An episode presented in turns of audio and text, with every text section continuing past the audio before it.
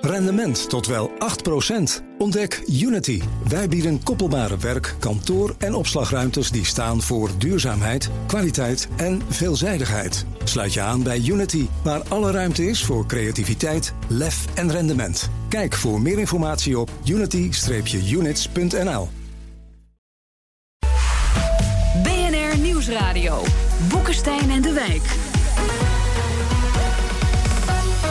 Jan Postma. Harde taal, onvoorspelbaar en soms ook onvoorstelbaar. Als deze twee ego's ruzie hebben, dan siddert de wereld. Ik heb het natuurlijk niet over Arend Jan en Rob, maar die andere twee ego's. Rocketman. Rocketman. Little Rocketman. En we can't have madmen out there shooting rockets all over the place. 정의의 총통일 대전으로 대답할 것이라는 것을 And by the way, Rocket Man should have been handled a long time ago.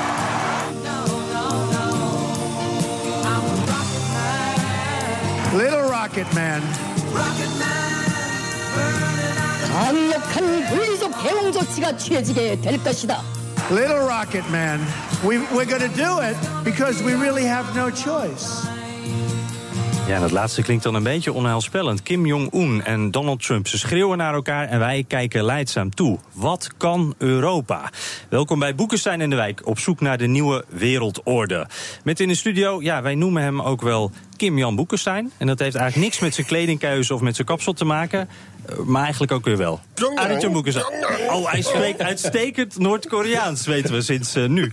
En naast hem, dat is toch wel triest, een, een lege plek. En eh, die hebben we gevuld met het beste wat we hadden. Ik weet niet of je hem kan zien, Arend Jan. Prachtige foto voor op de wijk, vol ornaat. Ja, met de microfoon erbij, zodat je toch een beetje bij ons bent, eh, Ja. Ja, Rob. zeker. Ja. Ja, ja, dat eh, hoort er. Ja, je, je, hoort, ja, je hoort hem al Nee, op, in mijn hart ben ik echt bij jullie. Ja. Ja, maar je zit in Marokko, toch? Ik zit in Marokko, ik zit in Rabat. En Rabat. ik eh, maak op dit ogenblik een eh, bijeenkomst mee in Nederland... Marokko over radicalisering en deradicalisering. Pas, pas op Rob, hè. blijf jezelf. Blijf Ik jezelf. blijf volledig mezelf. Ik was niet van plan om te radicaliseren, uh, Jan. Dat laat ik gewoon aan jou over.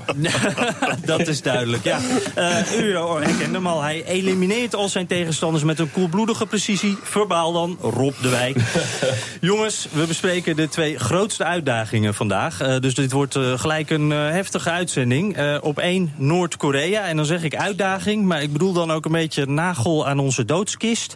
Het grootste internationale veiligheidsvraagstuk van dit moment.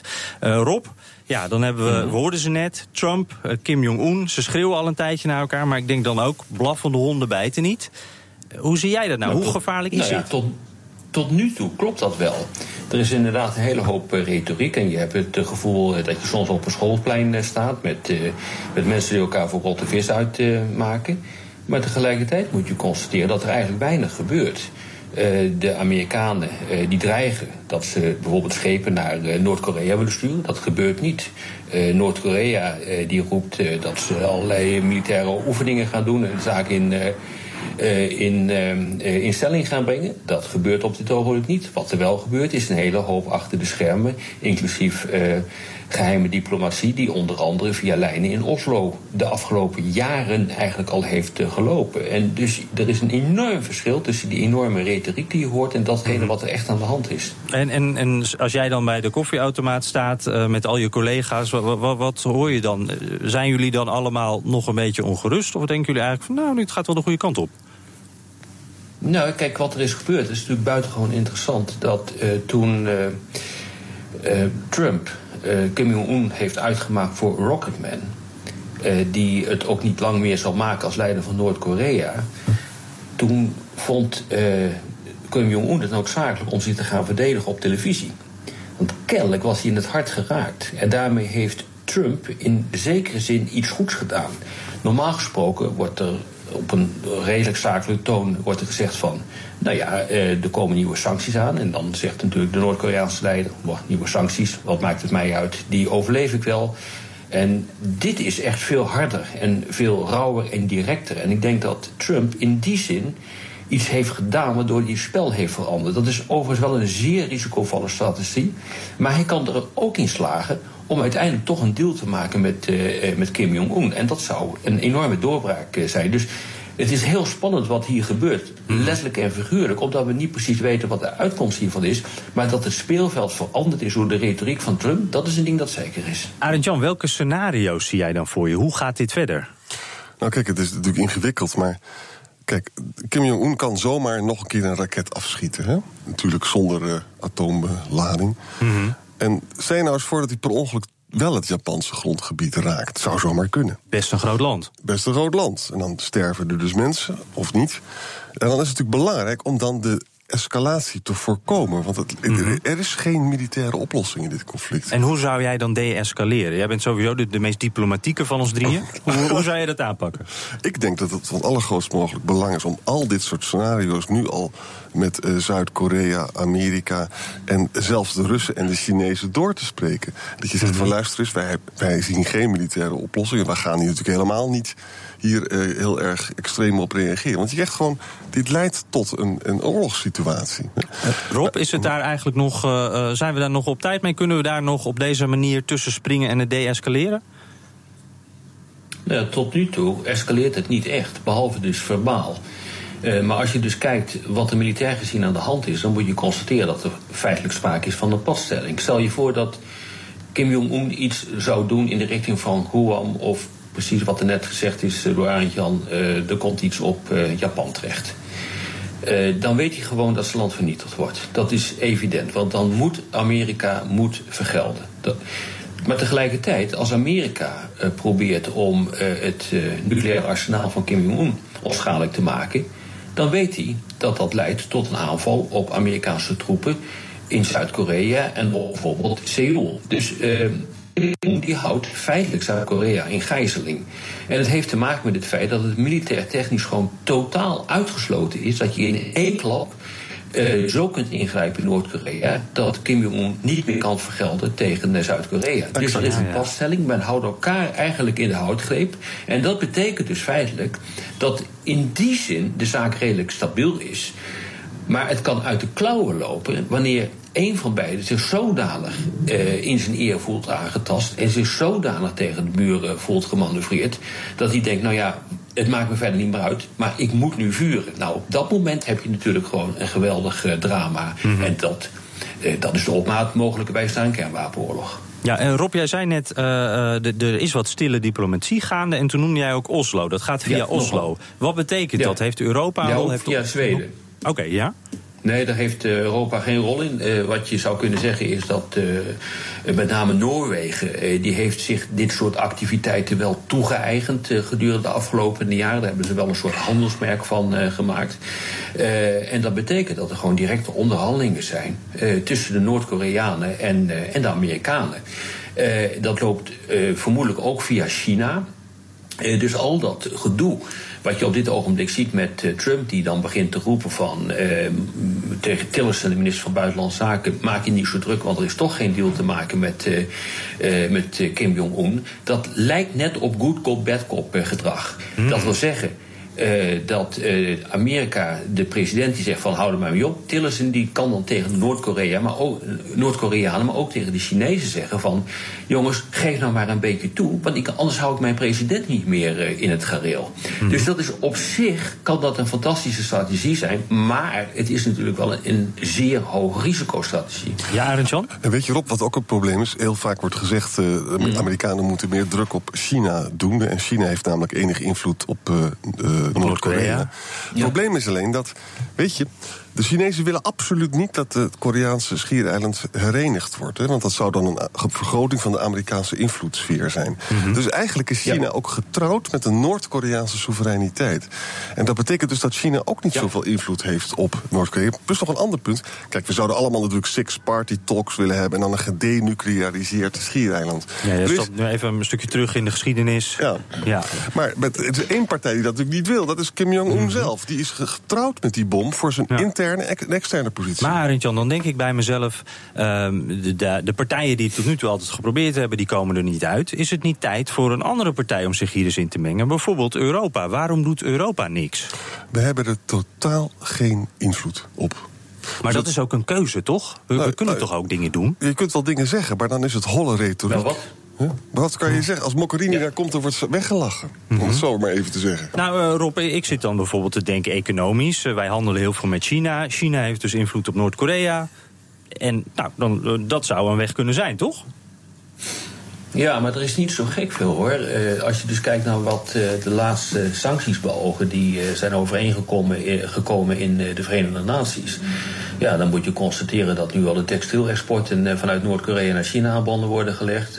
Wat ook aan banden wordt gelegd is de import van, van olie. Eh, maar ja, daar halen de Noord-Koreanen echt hun schouders over op. Omdat dat land natuurlijk al zo verschrikkelijk onder druk eh, is gezet en uitgemergeld is, dat dit er ook nog wel bij kan komen. Dus er is weinig meer te bedenken waardoor je dat land echt nog verder kan isoleren. Want isoleren, daar zijn ze op zichzelf al heel erg goed zijn in, in eh, Noord-Korea.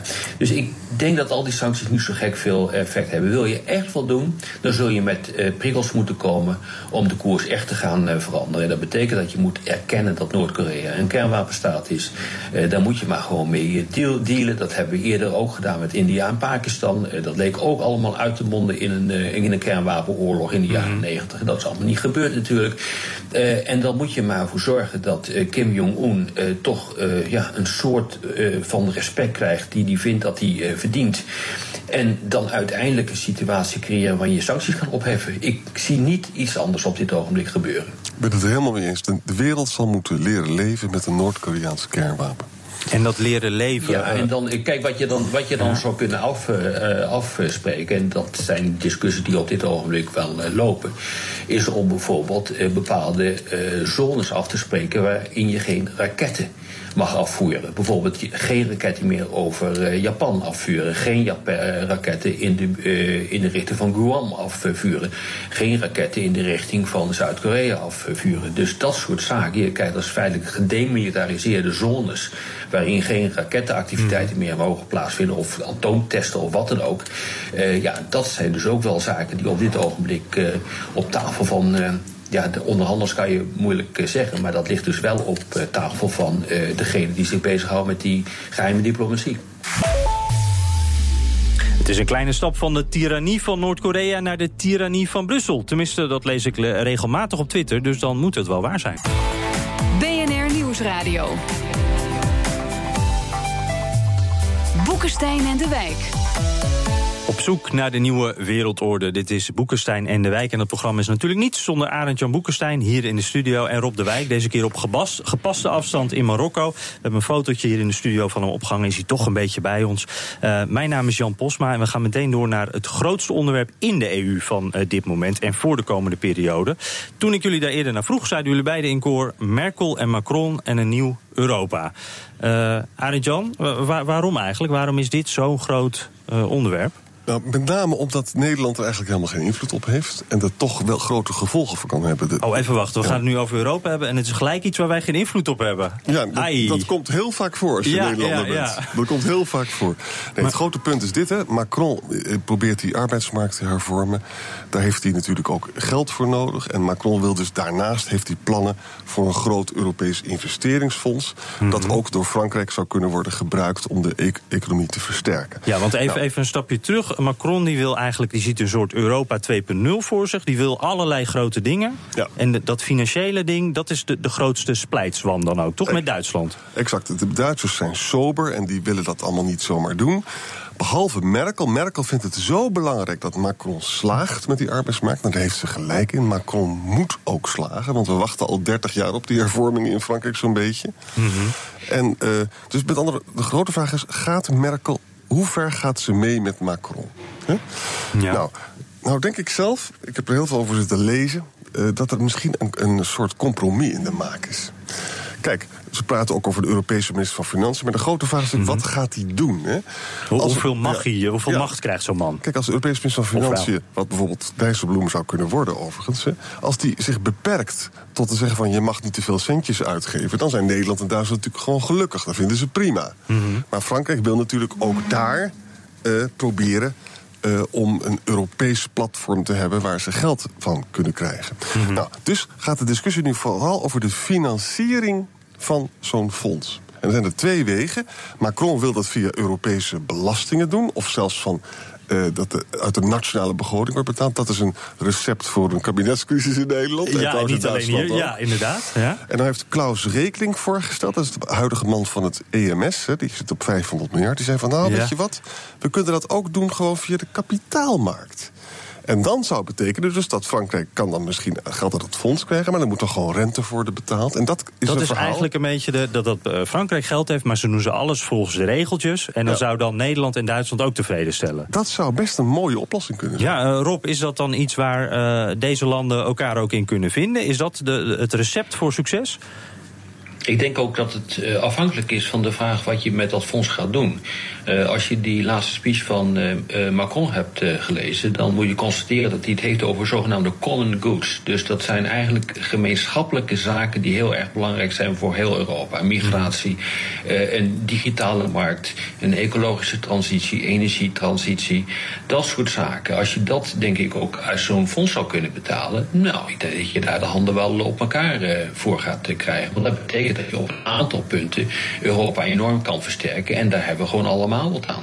-hmm. Maar zie jij dan, want ik denk dan elk land in Europa, dat is ook het probleem natuurlijk, heeft zijn eigen belangen. Iedereen vindt wat anders belangrijk en niemand heeft zin om te betalen. Zijn er echt uh, common goods die voor elk Europees lidstaat gelden? Nou ja, ik heb ze net, ik heb ze net genoemd en die komen uit de speech van uh, Macron. Nogmaals, uh, migratie, uh, digitaal, grensbewaking, de energietransitie, ja. ecologische veranderingen, gezamenlijk meer optrekken op het gebied van defensie. Er zijn een hele hoop zaken waarvan ik denk dat het helemaal niet zo controversieel is om die gezamenlijk te gaan, te gaan oppakken. En die ook toch gezamenlijk te gaan betalen. Dat gebeurt natuurlijk nu gedeeltelijk ook al. Alleen Macron die zet daar gewoon meer geld voor nodig. Nou ja, dan sluit ik me aan bij het verhaal van Arend Jan. Ja, dat leidt onherroepelijk, als je dat wil gaan doen, tot bijvoorbeeld gezamenlijke belastingen. Uh, Arend Jan, als ik erop zo, dan klinkt het eigenlijk wel best wel makkelijk. Dan uh, zijn we heel eind op weg. Nee, het hangt, hangt dus heel erg vanaf hoe je het gaat financieren. Of via de kapitaalmarkt, mm -hmm. of via je bijdrage. Ja. Hij is heel slimmer, Macron. Hij noemt dus ook een belasting op de internetgiganten. Dus de Google en Amazon, dat weten we allemaal, die betalen betrekkelijk weinig belasting in Luxemburg. Mm -hmm. En uh, die zouden natuurlijk best kunnen betalen. Dat, en, en CO2-belasting is bij de Sociaal-Democratisch GroenLinks Europa helemaal niet zo'n gek idee. Dus daar kan je ook een weg. Uh, maar er is één probleem. -hmm. Christian Lindner is de, is de fractievoorzitter van de FDP. Ja. En die zou dus in het kabinet kunnen komen. Hè. Dan krijgen de. Krijgen de uh, hoe noem ik het? De Jamaica-coalitie. Ja, ja, met alle Groene, kleuren. FDP, CDU, Dus daar moet Merkel dan rekening ja. mee gaan houden. En, en FDP heeft heel erg dit punt tot inzet van de verkiezingen gemaakt. En die, en die wil, is dus tegen de permanente transfers. Dus met andere woorden, Merkel moet een verhaal gaan bedenken. En dat is best te doen waarom Europa toch groter moet worden. En dan moet ze vooral zeggen, maar dit leidt helemaal niet tot permanente transfers. Het is alleen maar dat we grensoverschrijdende dingen gaan we grensoverschrijdend En, en permanente transfers bedoel je dat geld uh, van structureel Noord. van Noord naar Ja. Zuid gaat? Ja. ja, ja. ja. Uh, wie is AZ eigenlijk op dit moment erop? Want ik kan me voorstellen, uh, ze zijn, uh, Merkel is druk met formeren. Macron is ook druk met hervormen. En die heeft ook nog wel demonstraties voor de kiezer. Macron heeft nu een beetje een proefballonnetje opgelaten eigenlijk. Is dan nu Merkel aan zet? Ik denk het wel, ja. ja. Macron die heeft nu een visie uh, gelanceerd, wat ik op zich fantastisch vind. Dat er eindelijk eens een keer een, uh, een staatshoofd of een regeringsleider op uh, staat die een, een visie heeft. Ja. Ik bedoel, daar, daar, praten we hier al jaren over, dat dat eens een keer noodzakelijk wordt. Dat doet hij nu. Uh, ik heb begrepen vanuit zijn onmiddellijke uh, omgeving dat het inderdaad een visie is. En dat hij er absoluut niet van uitgaat dat alles één op één wordt, wordt overgenomen. Dit is een openingsset. En nu is, het, ja, nu is het de vraag hoe bijvoorbeeld Merkel daarop gaat reageren. Maar dat kan pas gebeuren als er daadwerkelijk een kabinet is in, in Duitsland. Ja, en over kabinetten gesproken. In Nederland hebben we er straks ook eentje. Arend Jan, jij zegt net al, hier kunnen we heel weinig aan doen. Maar is er dan niks wat we kunnen doen? Nou, de, de, luister eens, de, de, deze Macron-Merkel-deal moet natuurlijk dan, die komt dan in de raad, er moet over gestemd worden. Dus dan zullen we ook onze mening. Maar het is wel zo dat Frankrijk en Duitsland, als die er samen uit zouden komen, mm -hmm. dan is overigens ook de kans groot dat Duitsland ook de Nederlandse belangen behartigt. Hè. Als dat niet zo is, of als het zo wordt geframed, dan krijgen we woelige tijden. Ja, en alles hangt dus ja, af. Echt, ja, ja Rob? Wat echt interessant is op dit ogenblik, is dat er over een zogenaamde 2 plus 1 constructie wordt eh, gesproken, ook eh, door Frankrijk en Duitsland.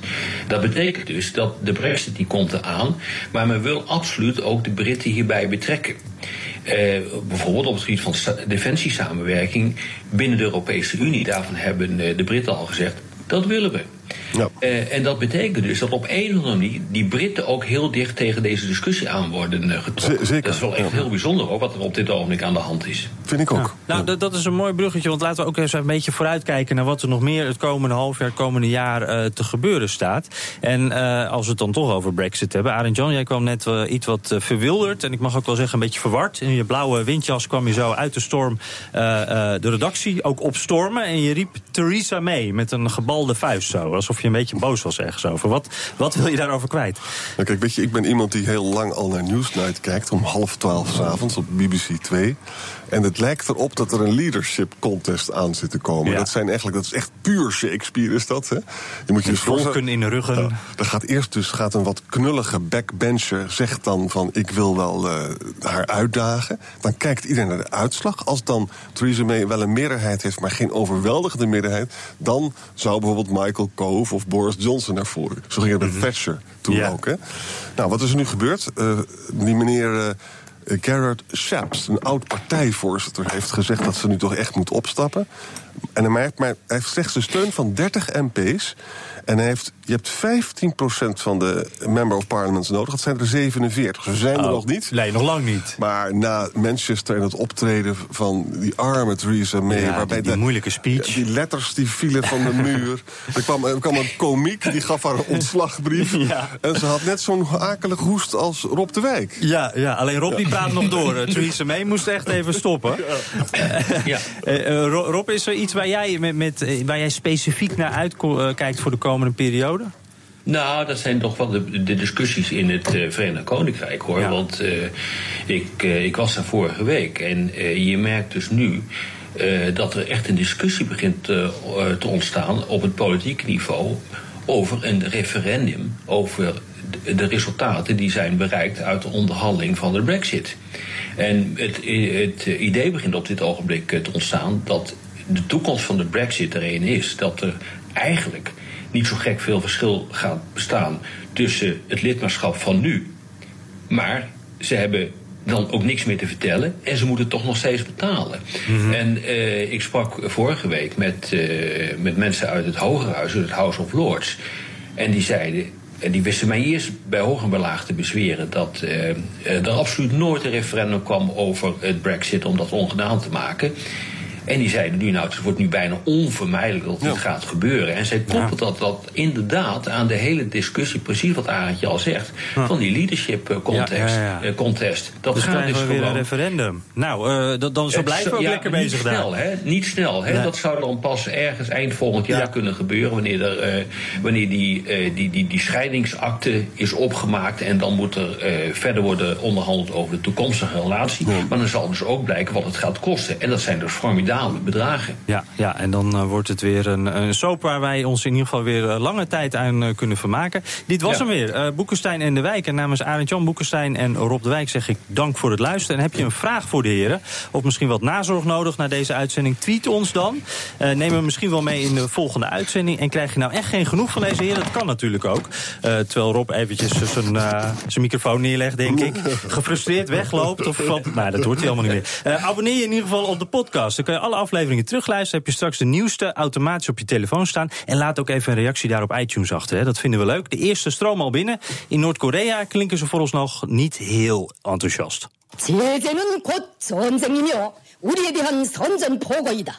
Dat is duidelijk. Tot volgende week. Rendement tot wel 8%.